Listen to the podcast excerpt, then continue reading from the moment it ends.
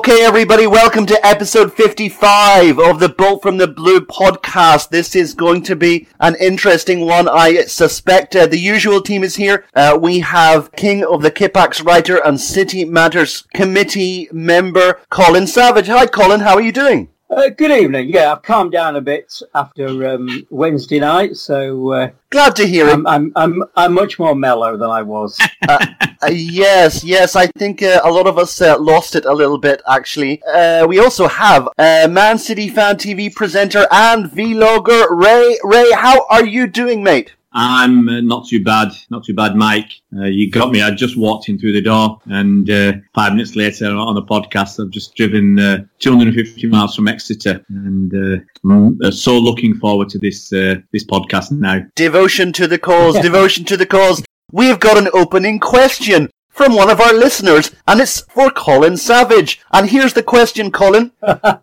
Does Pep Guardiola suffer excessively from fear and self-doubt in high-pressure Champions League games? Well, I, that's a good question, isn't it? Because uh, if anyone anyone who follows me on Twitter will know, I um, went a bit OTT on Wednesday night, and I called him um, a coward, which was got a bit of a reaction, which I wasn't looking for. But I do think, it, having calmed down, just watched the game again. I do think he wasn't quite brave enough mm. in that particular game. Again, I did another thread on Twitter once once I calmed down a bit, and uh, I compared him a bit to that. If you've ever seen that famous Two Ronnies sketch and, and, for anyone who is not familiar with, you know, classic British comedy, uh, Ronnie Corbett, Ronnie Barker, the two Ronnies, uh, did a very famous sketch taking off the mastermind quiz. But Ronnie Corbett was the was the contestant. Ronnie Barker asked the questions. And of course, he asked, "Now, what's your specialist subject?" And Ronnie Corbett said, "Asking the question before the one you've asked me." So uh, this set the scene for the sketch. So Ronnie Barker would ask ask the question, and then when he asked the next question, Ronnie Corbett would answer, answer. the question that Ronnie Barker had asked previously.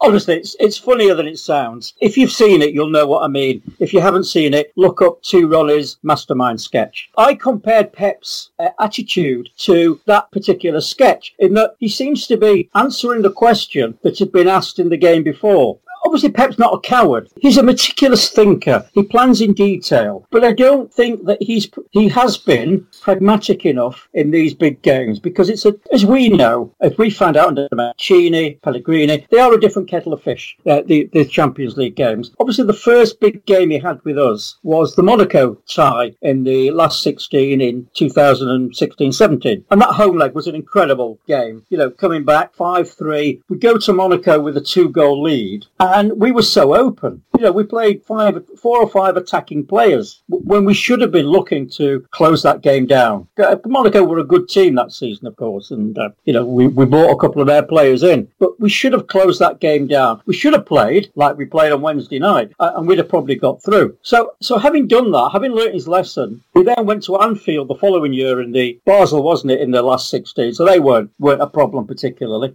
We then went to Anfield in the first leg of, of the quarter final, uh, and Pep kind of played it like he should have played the Monaco game. So it was almost as though he was answering the question he was asked in the Monaco game, and we played that weird system with four across the midfield. Gundogan playing some weird kind of, I don't know, right half position, old fashioned right half position that, that he didn't get. He didn't seem to understand what he was doing, and I certainly didn't understand what he was supposed to be doing. Liverpool tore into us, and even allowing for the fact fact that VAR would have made that a very diff- probably made that a very different game, or, or certainly a very different scoreline. I, I still think we were second best on, on the night because we had this weird tactical system, which wasn't wasn't for me answering in the questions that Liverpool were posing. It was answering the questions that Monaco had been posing. Obviously, when we went to White Hart Lane the other night, I, I felt he was trying to answer the questions that Liverpool had posed rather than looking at Spurs as the team we've beaten in our last four encounters with them, including 3 1 last season at Wembley. Don't think we can really count this season because of that pitch and and and um, the, the, kind of fixture pileup. But f- for me, what formed my opinion was having been completely uncautious in Monaco, he seemed to be far too cautious and giving Spurs too much respect. And we yeah. played that game like actually like we played the Liverpool League game and I think both teams were, to a large degree, set up to counter the other. But for us, in the in the knockout games, I think we played nine now, and he's only won four of them. And one of those was Basel. You know, and if you're not beating Basel, away, certainly away, then you've got problems. My my thoughts on the night and afterwards was that he chickened out of the game. So I think that was as a comment that's not gone too far, uh, but I think he, he, he chickened out of the game. And as Colin has said, he overthought, he overanalyzed. And sometimes that happens with genius. You know, most of the time he gets it right and he's hailed as a genius. Occasionally, even a genius can get something wrong. And so he, I thought he, he put too much into it. Ray, you said occasion, uh, you said occasionally, but this is becoming a bit of a habit in, in, in Europe. In Europe, but but the thing is, on the night, as soon as that team was announced, I was shocked. Uh, and I'm sure you'll talk about the team in a, in a, little while. But I thought the setup was not to lose, not to let them score, to get away from London uh, with a nil-nil, or to, to nick a, a goal uh, and not to lose that game. And if you're if you're if you're trying to do that, what on earth are you doing? Putting Delph in there instead of sticking Laporte on on, on well, the left. Yeah, I mean, that, Delph continually loses us games it's a combination of things. I mean, I also think Pep was thinking towards uh, Crystal Palace. Uh, he's thinking about the league games as well because um, we talking to fans afterwards as well and talking to them beforehand we said it's very difficult, we've thought, to beat a team three times in the space of 10 days. If you're going to lose one game or take a risk in one game, it had to be the first game. We can't afford to lose or drop any points against Spurs in the league, and we would normally expect to beat them at home in the in the Champions League as well. So, as I said, if we're going to drop any points or put in a, a poor performance, rest players, which I'm sure he did, then that was the game to do it. You know, it's all ifs, ifs buts, and maybes, but one Sergio Aguero poor penalty aside, we could have got a 1 0 win or a 1 all draw out of that game. Yeah, but you know? there's, there's something else, Ray. If you want to create the perfect recipe for City underperforming, you'll put, not only will you put Delph yeah. at left back, you're going to play a midfield three of Gundogan, Fernandinho, and David Silva, who are all really, really, well, you know, uh, compared to the, the Tottenham guys, are really quite old and immobile. And that that's what you, that is basically and another thing Aguero Aguero always hits penalties to the left and he, he doesn't vary his penalties. He's missed four in Europe. That's the highest number I mean, it was a oh, penalty. It, it really was. was. It was a lot of things that went wrong, Mike. A lot of things. I mean, when he took the penalty, I was thinking just before he took it, I said, "Please don't do a Panenka." And after he missed, I thought, "Why didn't you do a Panenka?" Oh, but his his body was his. I mean, we were at the far end, and his body was just looking like he was going to put it in there. And I was just hoping you, if you're going to hit it at, at that height You've got to hit it hard enough, but you've got to hit it into the side netting. You can't do a penalty like that. It was too well, easy. Well, it, it, it, was the worst penalty you could do, apart from rolling it into the goalkeeper's arms. Yeah, he hit he hit it halfway between the keeper and the post. Yeah, at a height that Lloris was going to be at if he was diving that way. Yes, and he was you, going to get it. it. it. was just about the worst penalty. Yeah, he didn't try done. to. He didn't try to do him with his eyes, you know. And there's been a few penalties that Sergio has scored which have only just evaded the keeper. If the keeper goes the right way with that penalty, as you said, Colin, it was pretty easy save. You know, I'm sure our under 16 keeper would have saved that if he dived the right way. So there, there, were a lot of things that I'm sure we weren't happy about the setup of the, of the team. In my in my opinion, and I think in the opinion of many people, uh, David Silva is 33 years old. I think Fernandinho's 34, and Gundogan runs around like he is in his mid 30s as well. So we had no pace really, no legs in midfield with the youngsters that Spurs have got as I said, you're asking for trouble. We needed a, I think if, if you want to do the lineup, Mike, we, we needed at least one pacey attacking player in the midfield or out uh, or out wide in place of Mahrez. That's my opinion. I, and if I was asking a question, obviously this started with me being asked a question from one of the listeners. If I was asking a question, now obviously we played Brighton um, FA Cup semi-final Saturday tea time. We played Spurs on the Tuesday, not the Wednesday. So we only had two full days um, rest, although we didn't come back from London, of course.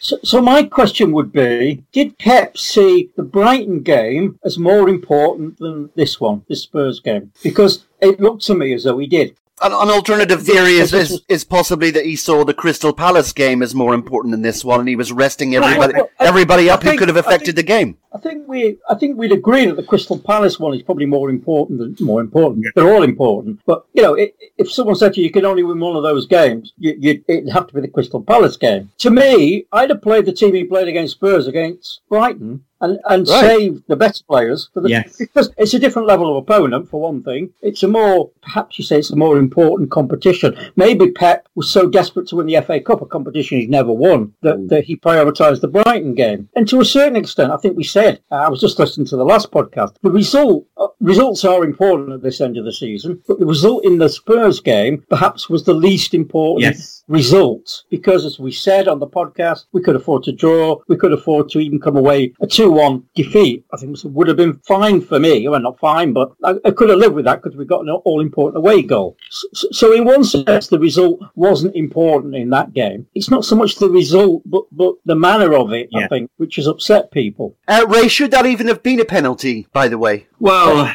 in, in, the old days, we would always say no with VAR. I I'm not even sure any of our players could even claim for anything much. But with um, apparently, I mean, Colin will correct me if I'm wrong. The rules in Europe are, you know, if you make your body shape bigger by use of your arms, even though he wasn't looking at it.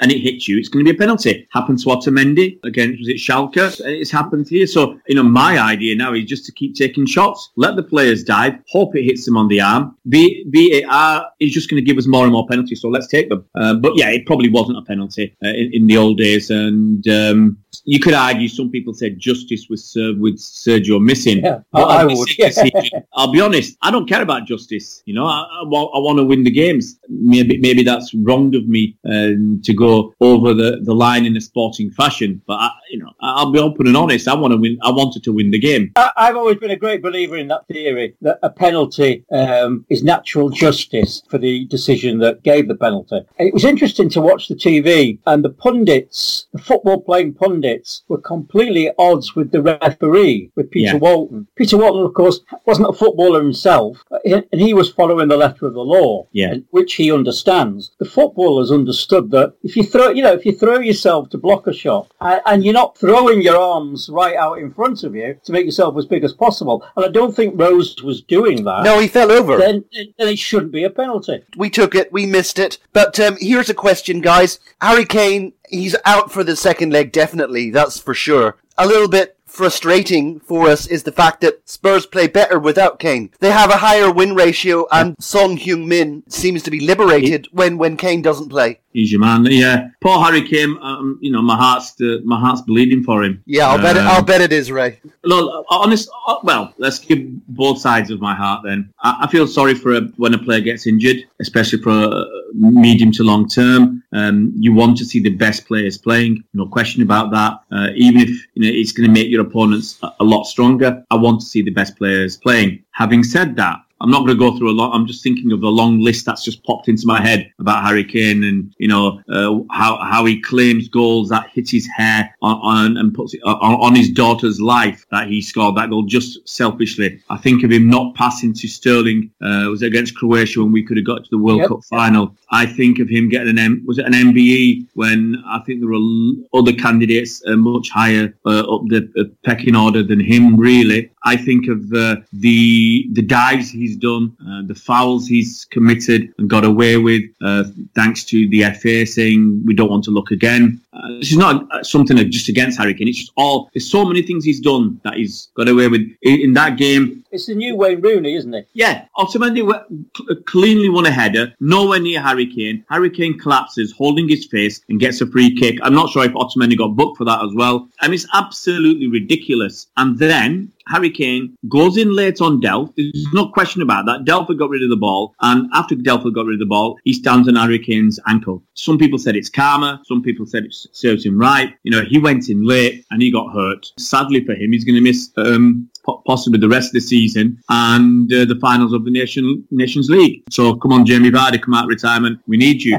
but end of the day, karma's taken a taken a long time to hit back at Harry Kane. Um, and as I said, I'm not. I don't take any pleasure in him being injured for a while, and for him not being able to play against us. I don't take pleasure in that. You know, you got to be quite a unpleasant person to take pleasure in the injuries of, uh, to somebody else. But it is you, whether you want to say karma or, or whatever. And it's also interesting to see the way the Spurs fans. I saw one tweet where someone said, you know, unpopular opinion, Delph did nothing wrong. Um, you know, it was an accident and, and whatever. And so basically, you had a lot of Spurs fans who were blaming Delph for injuring Harry Kane when it was Harry Kane who'd gone out to injure Delph. And these same Spurs fans said absolutely nothing. Was it last last year or the year before when the Spurs players were just hell bent on breaking out? Um, was it Leroy Sané's leg and um, Kevin De Bruyne's leg, and you know, terrible disgusting game that they played, uh, you know, uh, against City and trying to injure our players. And they had no thought for the ball, and they're getting away with yellow cards when there should have been double reds uh, if you could give a double red. So I have not, you know, these these hypocritical Spurs fans coming out and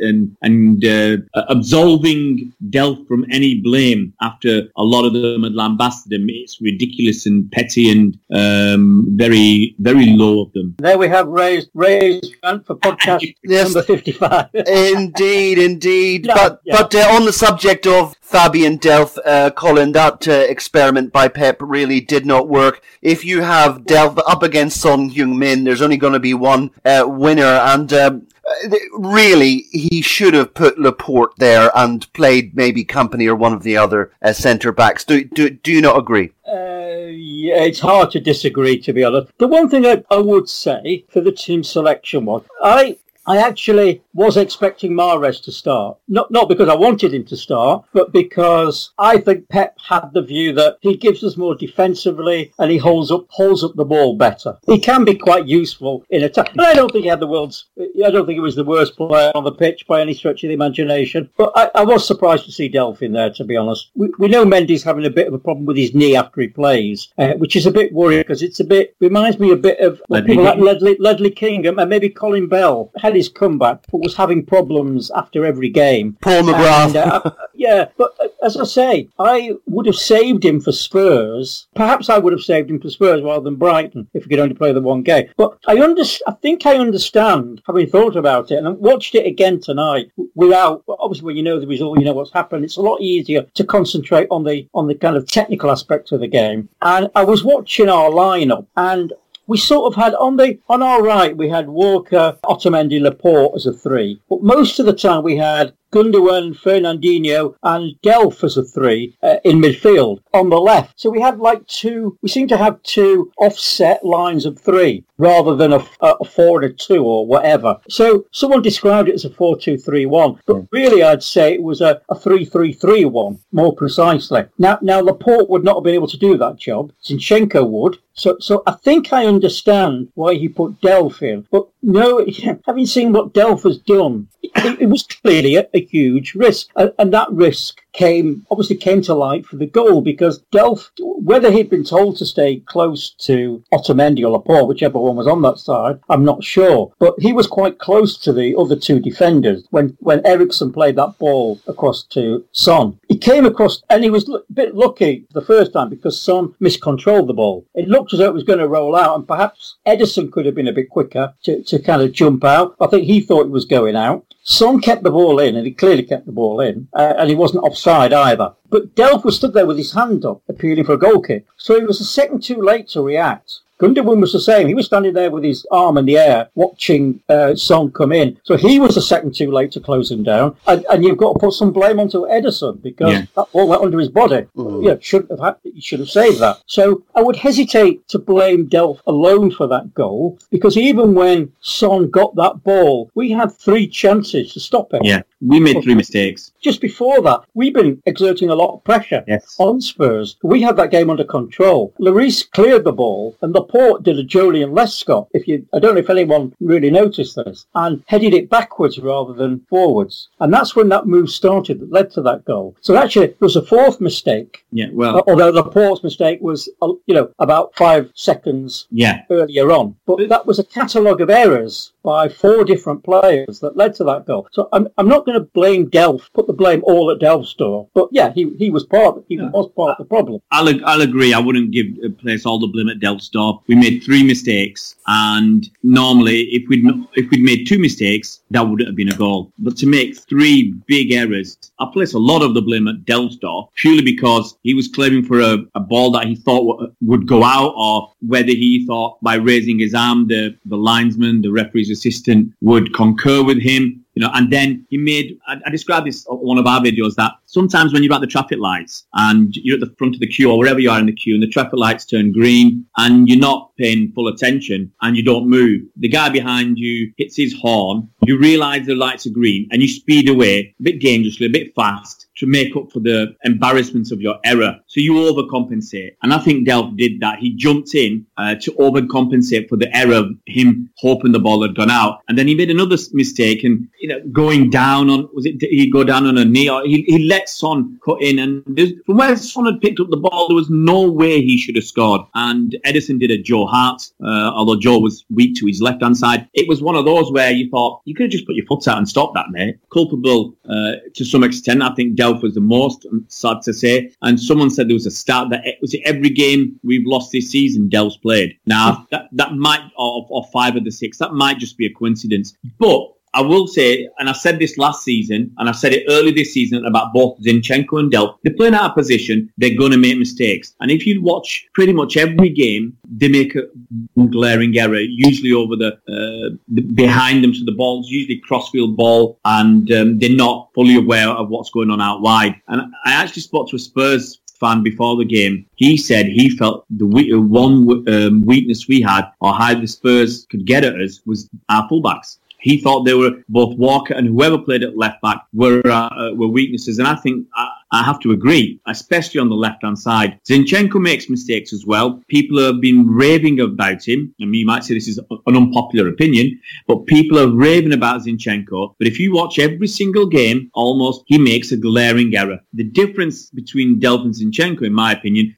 Zinchenko offers is so much more going forwards when he's doing a triangle with uh, either um, David Silva, Leroy Sané, and, and Zinchenko. Wonderful triangles. Uh, he can overlap, come inside, put the, cro- the crosses in, uh, even shoot um, occasionally and get them on target. Uh, and Delph doesn't offer you that. Um, so Zinchenko can make up for his errors. And that game uh, a few months back where he made a, a big boo-boo and uh, opposition scored a goal. And then Pep, after the game, said he was the best player on the pitch. He you know, had so much respect because he didn't shrink. He raised his head again, and I think he helped to create a, a goal for us. So Delph doesn't offer any of that. You, you know, and people could go back and, and, and watch some of the, the, games where they've played and they've made mistakes. And as I said, they're not fullbacks. They don't know how to do that, that position properly. They're going to keep making mistakes. You can't put, give them too much blame uh, for when they do make mistakes because that's not their position. But I'll, I'll repeat, I think Delph was the main culprit, if you want to apportion blame, uh, in, in uh, the scoring of that goal. Just to correct Ray's, what Ray said, I've just checked the, the figures for Delph. He started 13 games this season, okay. and we've lost five of them. But but three of them came in the Premier League in December. Okay. So we lost the Chelsea game he started, we lost the Palace game at home he started, and we lost at Leicester when he started. Uh, and the other two games obviously were Spurs on Tuesday and the Lyon game. I think someone had said at this because we've only lost six games this season. So out of the six games we've lost, he's figured in five of them.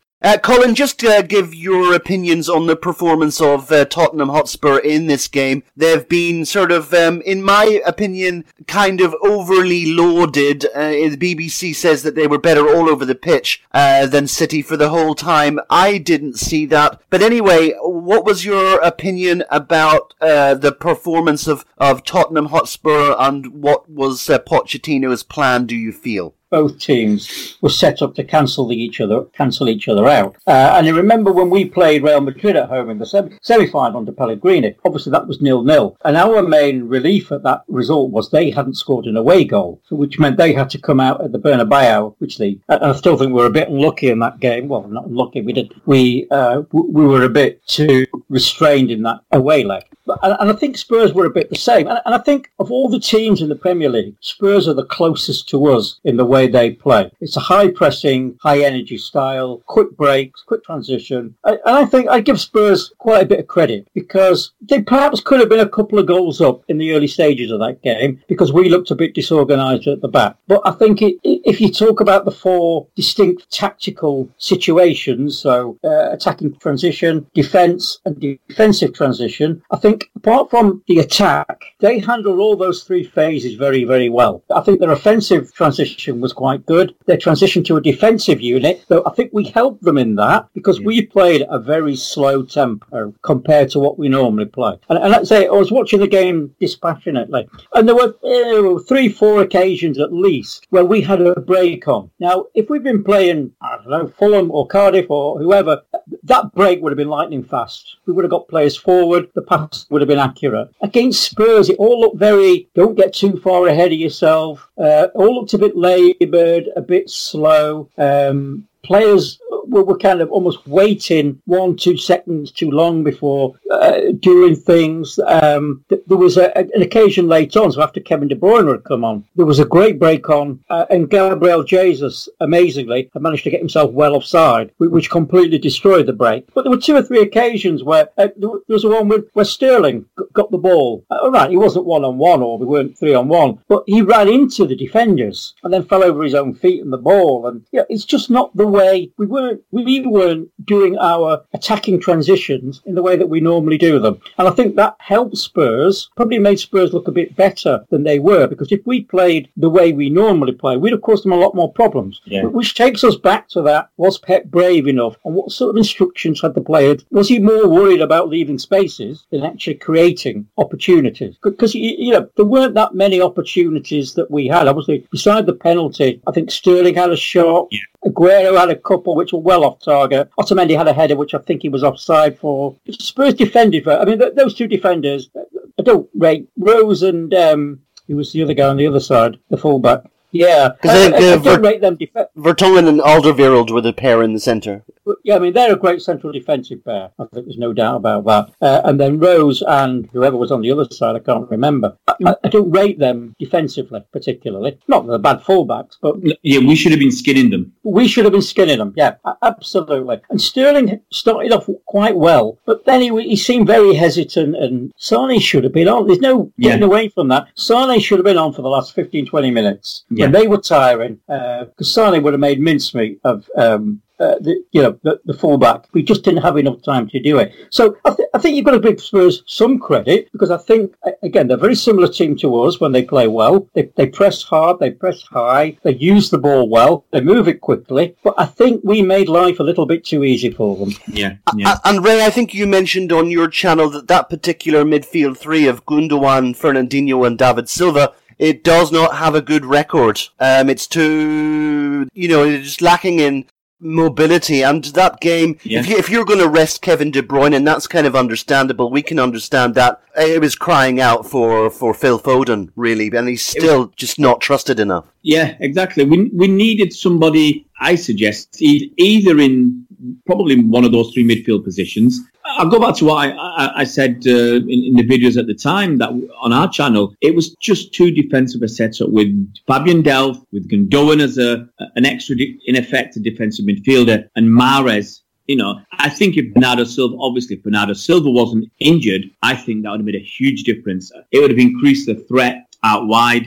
But as Colin said, I'd have had Sane on because we needed more more pace and more of a threat up front to to put Spurs put some doubt in their minds. I mean, they, I thought they had an easy game. I think they had an easy game against us. They, especially in the first half, were very content to let Otamendi pass the ball to Laporte, to pass the ball to Walker, and we were just passing it around. They just dropped off. They were half uh, alert, waiting to see if we made a mistake at the back, which we generally didn't with our passing at the back. But then you've got the midfield was quite congested. Uh, Gundogan didn't have the space and time he needs to play wonderfully well. I mean, we've said it on our channel. When he's got space and time, he's fantastic. When he hasn't, I think he struggles. Um, and David Silva was running around for everybody. So we didn't have enough an attacking threat. Spurs had it easy. and we couldn't play easily through the lines. It, it was a stodgy game. As I said, it was set up for a nil-nil or to nick it 1-0 or to lose it 1-0. It wasn't set up in the in the normal way, which I think that disappointed and frustrated fans who have seen us tear Spurs apart in, in years gone by and play really, really well. Liked it to be uh, Bernardo or Leroy uh, or Kevin. Uh, I think one of them, either Kevin or Leroy, had to play. In my opinion, you can't leave them both on the bench. And and Leroy is a young kid, so in my opinion, again, there's no harm in playing on against Spurs on a Tuesday night and then Crystal Palace on a Sunday and Spurs again on a on a Wednesday and a Saturday. He's a young lad who's not played that much this season, so I, I don't see any reason why he couldn't have played. Um, and it's an indictment on him that he can't get in the team ahead of Mahrez. Absolutely. Uh, Colin, it's very, very difficult for us to try to pinpoint who was City's best player, but I'm going to ask you anyway. Um, obviously, I think uh, most people agree that Son Heung-min, or uh, probably, or even Harry Winks would have been the, the man of the match. Uh, but uh, was there any City player who would des- would deserve the the moniker of, of the of the of the best performer for Man City? Well, um, struggling. I think Laporte was probably the best the, the best, but that's not setting the bar very high. Yeah. I don't think anyone really had a. I, Gundogan was okay, but he was not playing in a role which suited Yeah. him particularly Yeah. well. Otamendi Uh, maybe. Otamendi, Otamendi and Laporte uh, were, were okay. I thought Otamendi was a bit went a bit Otamendi at times, but um, um, I think those two central defenders, I don't think we can have much complaint about. Yeah. You know, you look at Gundogan. He's, he's been in a Champions League final, which is, I think, more than any of our players, our other players have been. And, and to have him as like, played as like an auxiliary defensive midfielder, to, to me, when I'd rather have David Silva doing that job, because David Silva was about as much use as a chocolate teapot playing behind Aguero. Yeah. Uh, which, which I'm sorry, I'm sorry to say that, but he has not produced the goods for us now for about three months. And, and, and there was one moment, I think, in the in the first half. And the thing about David Silva, what what was his trademark? This ability to spin away from players when he looks as though he's got no space at all. You know, when he does that, takes the ball, does that little half turn, and he's away. When, when have we seen him do that? And of course, the other the other thing is the threaded pass. Yeah. You know, to, to, to thread a pass to the feet of a player, perfect weight, perfect range, um, and, and get it in the right place. Uh, and, and there was one thing um, on Tuesday night that I, we had a break on. There were two players. He could have played it to either, and he played it in the middle. You know, it wasn't even close to one or two two players.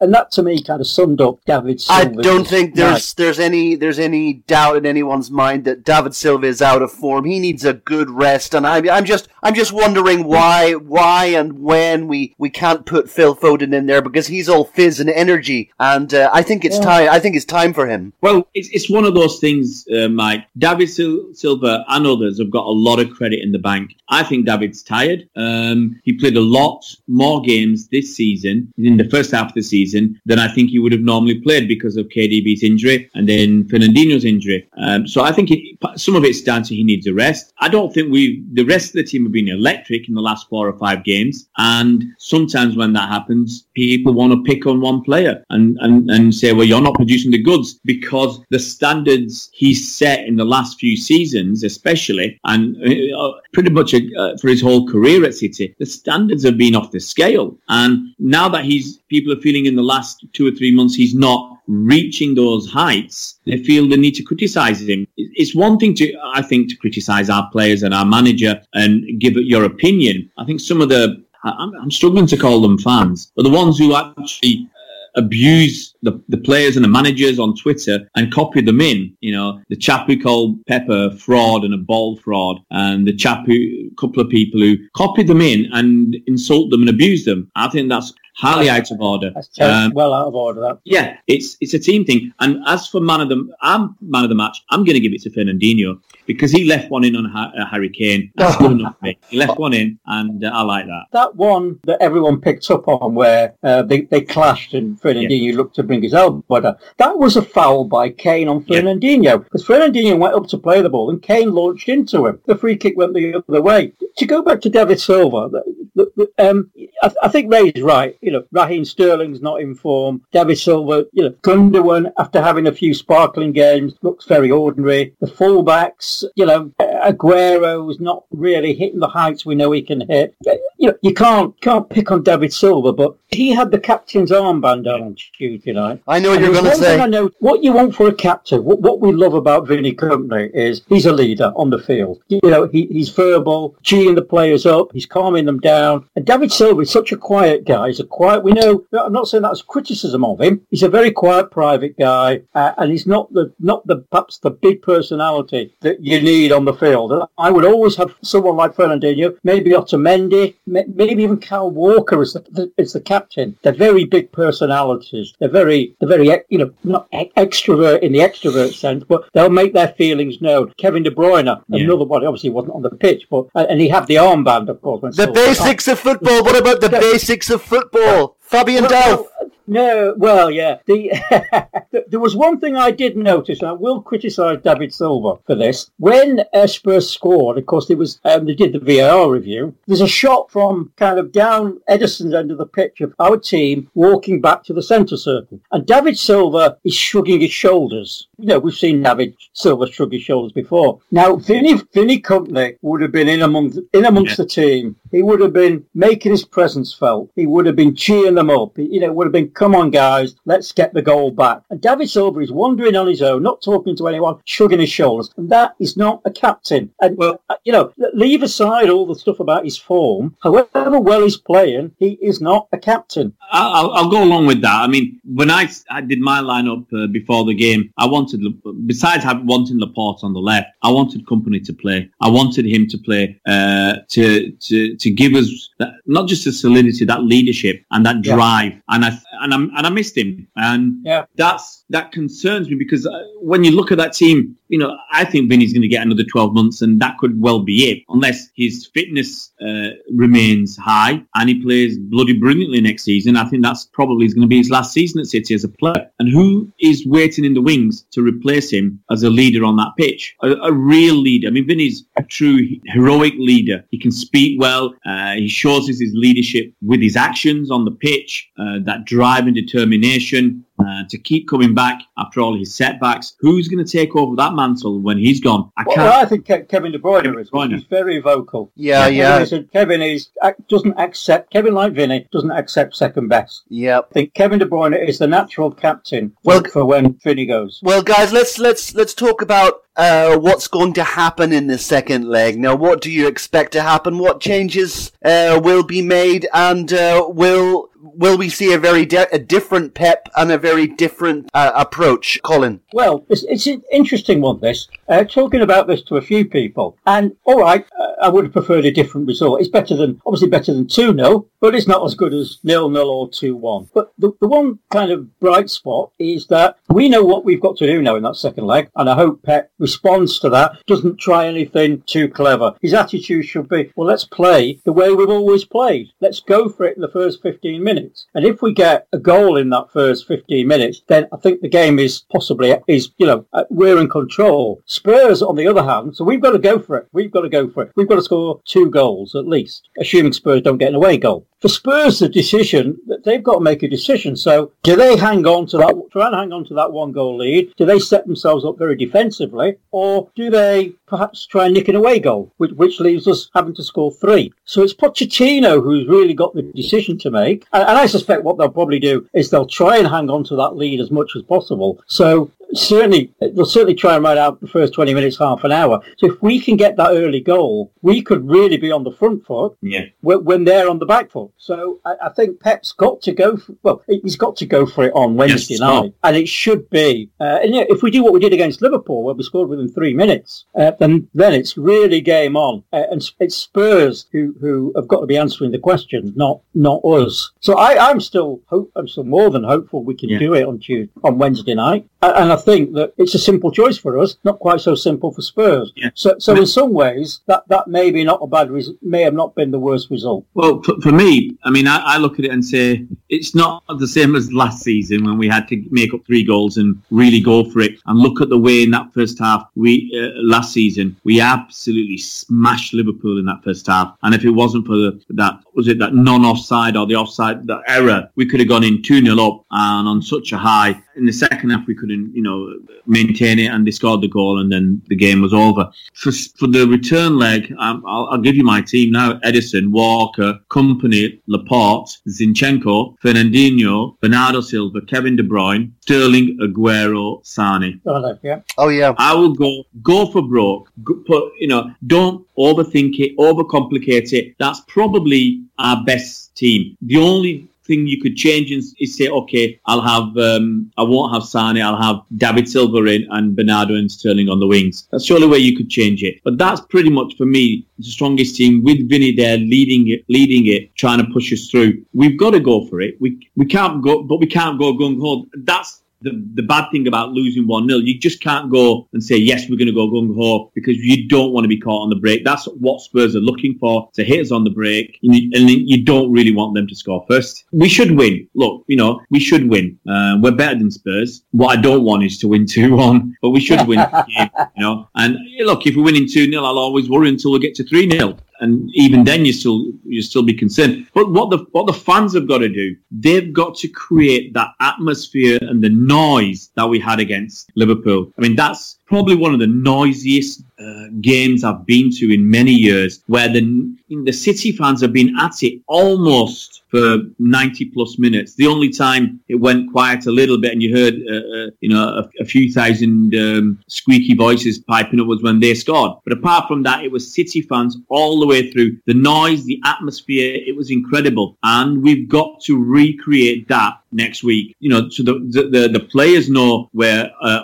all behind them uh, in in such with such force that hopefully they'll lift their level as well and uh, drag us through this tie. Because you know the the worry for me is that will have a, a semi-final. The worry for me is we'll have a semi-final of Ajax versus Spurs. Uh, you know, I really wouldn't want that, and Spurs to to get through to the final. Oh, that would be terrible. So we just got to give it everything. Um, no negativity. You know, don't worry about if we don't score in the first half. Crowd have got to be patient, and they've got to back City, and they've got to trust Pep. Guys, uh, we mentioned that uh, that Pep will put out his strongest team against uh, Tottenham. Of course he will, but is there not an argument that he should do something very similar against Crystal Palace, Colin? Uh, yeah, as we said earlier, um, the Spurs game we could afford to we could afford to not win. The Crystal Palace game we can't afford not to win. In the hierarchy, I, I think Crystal Palace is of, of, the last week. Crystal Palace is the most important game. Uh, I thought Tuesday night should have been the second most important, and, and uh, the FA Cup semi-final should have been the third most important. Pep clearly, I don't think agreed with that. That, but yeah, we, we how many games have we got now? We've got six league games, at least one Champions League game. Uh, the FA Cup finals at the end of the season. We don't need to worry about that. Week before that. So these seven games now. You know, obviously, if we beat Spurs, there'll be another two. But we know we've got seven games, and we've got to win them all. Yeah, absolutely. We've got to win them all. And we said this before, haven't we? But it's we can see the light at the end of the tunnel. Yes, the players may be a bit tired, and perhaps in the you know.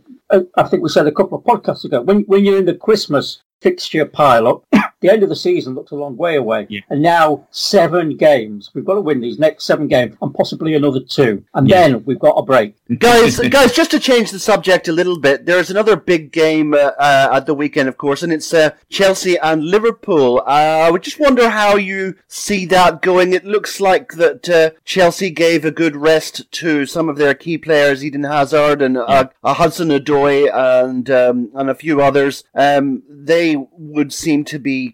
Uh, you know, in, in pretty good shape for that. Uh, how do you see that going? And is this possibly, possibly the second game, only the second game that Liverpool could could be losing this season? Of course, that would uh, enable us in the course of events to, to go four points ahead if we if we if if they, if they lost. Well, well, we're playing before Liverpool, so it's imperative that we win because what we don't want lose against Palace or draw against Palace, and for that to give Liverpool that for that to g them up and say, look, you know, we win, we're going to be clear. We want to win the game, and that puts pressure on Liverpool yeah. to take risks. They they know they have to win the game. Five years ago, it was the other way around. Yeah. They'd lost, and we knew, but they're winning. And I'm sure yeah. that gave us the extra edge. Yeah. Sorry, yeah. yeah. we don't want to give them the, the edge to say, it's back in our hands, guys. We want them to know that they have to take the risks. They have to beat uh, Chelsea because if they draw with Chelsea, let's say, you know, let's play it out. If we beat Palace, Liverpool draw with Chelsea, we'll be three points clear with a, a goal difference of seven or eight better than Liverpool. So we can then afford to lose one game which, yes, we don't want to lose any games, but that really does take it out of their hands. They'll have four games left, which they have to win them all. And every game they go, they'll be playing, it is, we've, they've got to take risks to win the game. You know, you know, when it, if it's nil nil after 85 minutes, that's not good, good enough for them. So we've got to keep that pressure on them. How will it go? I mean, I, I said before, I expect Liverpool to win every single game, every single league game for the rest of the season. So we, we have to as well, um, if we want to win that title. That's just got to be our mentality. Six games, you know. I, I, I said this actually to to Pat. I spoke to Pat after the, uh, the the Spurs game, and I said, "Look, we've just won 14 games on the bounce. In all honesty, I can't see us, I couldn't see us winning another 12 games on the bank to have a, a, string of 26 wins. So I feel it's, or, or 27 or whatever it was. Um, I said, I feel it's far easier for us now to win six league games on the banks, the FA Cup final, and one, two, three, four. That's 11 games. It's far easier for us to win um, and sounds more pl- uh, plausible for us to win 11 games on the banks than to win 26. So, well, let, us I'll take, I take that as a positive. Mm-hmm. Colin, what do you think? Uh, how will Chelsea uh, take points off Liverpool, or do you anticipate them take taking points off Liverpool? Well, if you'd asked me that two or three weeks ago, I would have said no, because obviously they seemed in disarray. Um, Sarri seemed to be on the verge of the sack. The fans had turned on them. But in the last couple of weeks, things seem to have turned around a little bit for them. Hazard was absolutely superb on um, Monday, night, um, and they looked like the Chelsea we'd expect. Now, obviously, five years ago, Chelsea under Mourinho was a very defensive unit, and we saw what happened in that game. That they just part of the part of the proverbial Mourinho bus. Just before half time, obviously they got lucky with the Demba Ba goal, Gerrard slip, and then what Ray said actually resonated because if that game is nil nil or one one, and we've won at Palace, hopefully, touch wood, um, they're going to have to take risks, and, and it was them taking risks in 2014 that led to Chelsea's killer goal, killer second goal. yeah. So, uh, you know, when there were two on one, uh, in fact, two on two on none, well, weren't they? Two on the keeper. One of the worst corners you'll ever see. Sorry, Colin, it was one of the worst corners you'll ever see yeah. from us. Straight to the Chelsea um, player on the edge of the box, and yeah. it's quite funny to see that Torres, when faced with the opportunity to score against Liverpool for the first time ever since he'd left, he chickened out. Well, he didn't bother. Yeah, he, he chickened out. Yeah. To, to, to, to Willian, so to keep the you know the, the faith of the Liverpool fans who still loved him, um, because that you know to, for for Torres to put that final nail in the coffin, it would have been the icing on the cake. But uh, you know, it, it, you know, yeah, yeah, uh, we're quite happy. Yeah, the, the, Chelsea of two, three weeks ago, Chelsea at Cardiff even, yeah. uh, for the first 70 odd minutes at Cardiff, would not have presented too much of a problem to Liverpool. And Liverpool, all right, you know, they had a good game at Southampton, but again, it was, it went to the wire more than I think the scoreline suggests. Again, it was that the third one was quite a late one. What Southampton were doing um, when Salah got that second one, they're on for a, a, a valued, a really valuable point, and all their players are up for a corner, and yeah. no one's back. Crazy. You know, what, on earth were they thinking? Point was all they needed. Yeah, a point was a point would have been fantastic for them. Would have been brilliant for us. So I think that was a closer game. I think like us, Liverpool aren't playing that well.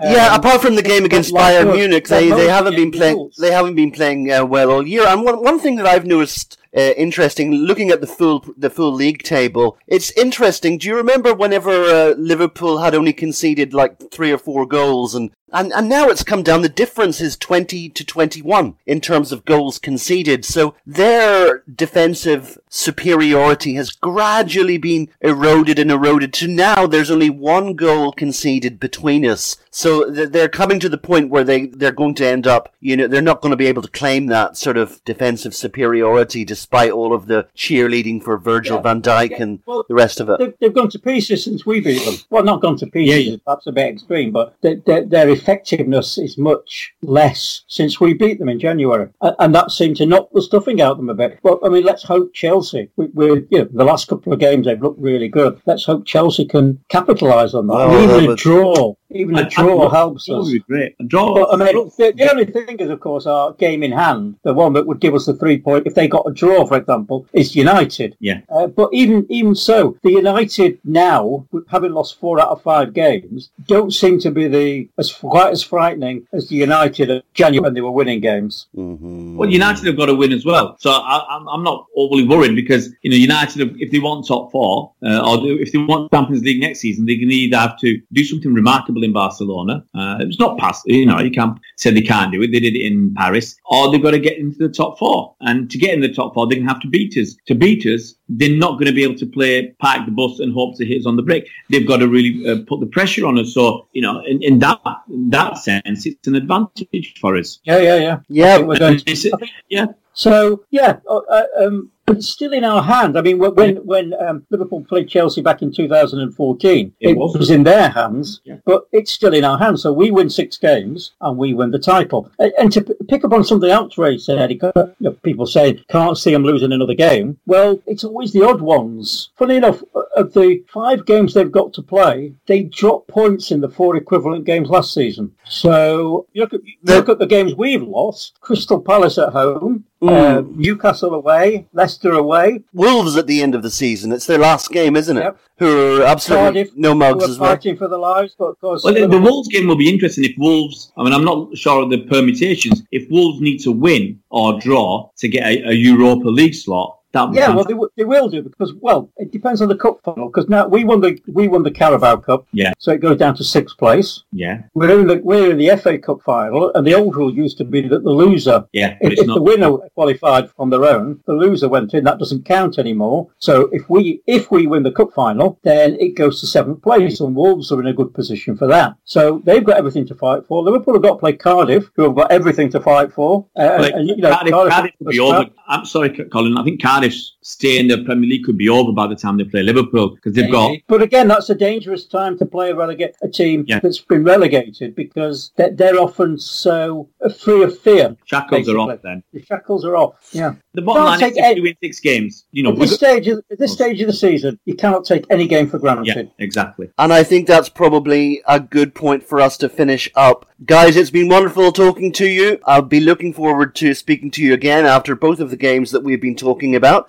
And uh, as usual, we're just going to um, thank you and, and say cheerio for now to our two guests. And you have been listening to, first of all, Colin Savage. Colin, thank you very much for coming on. It's been great, yes. It's been very cathartic Ah. because I can, um, you know, I can get it all off my chest.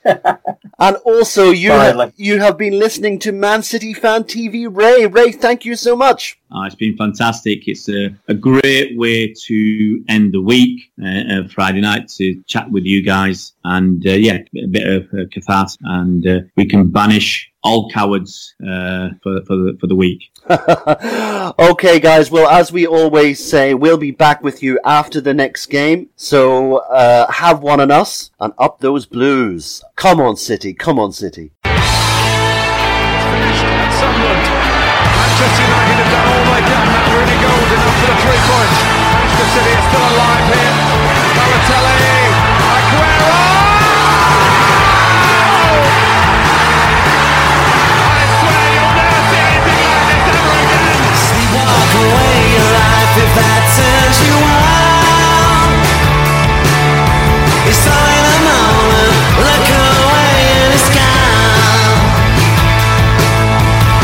It's about time that your mind took a holiday.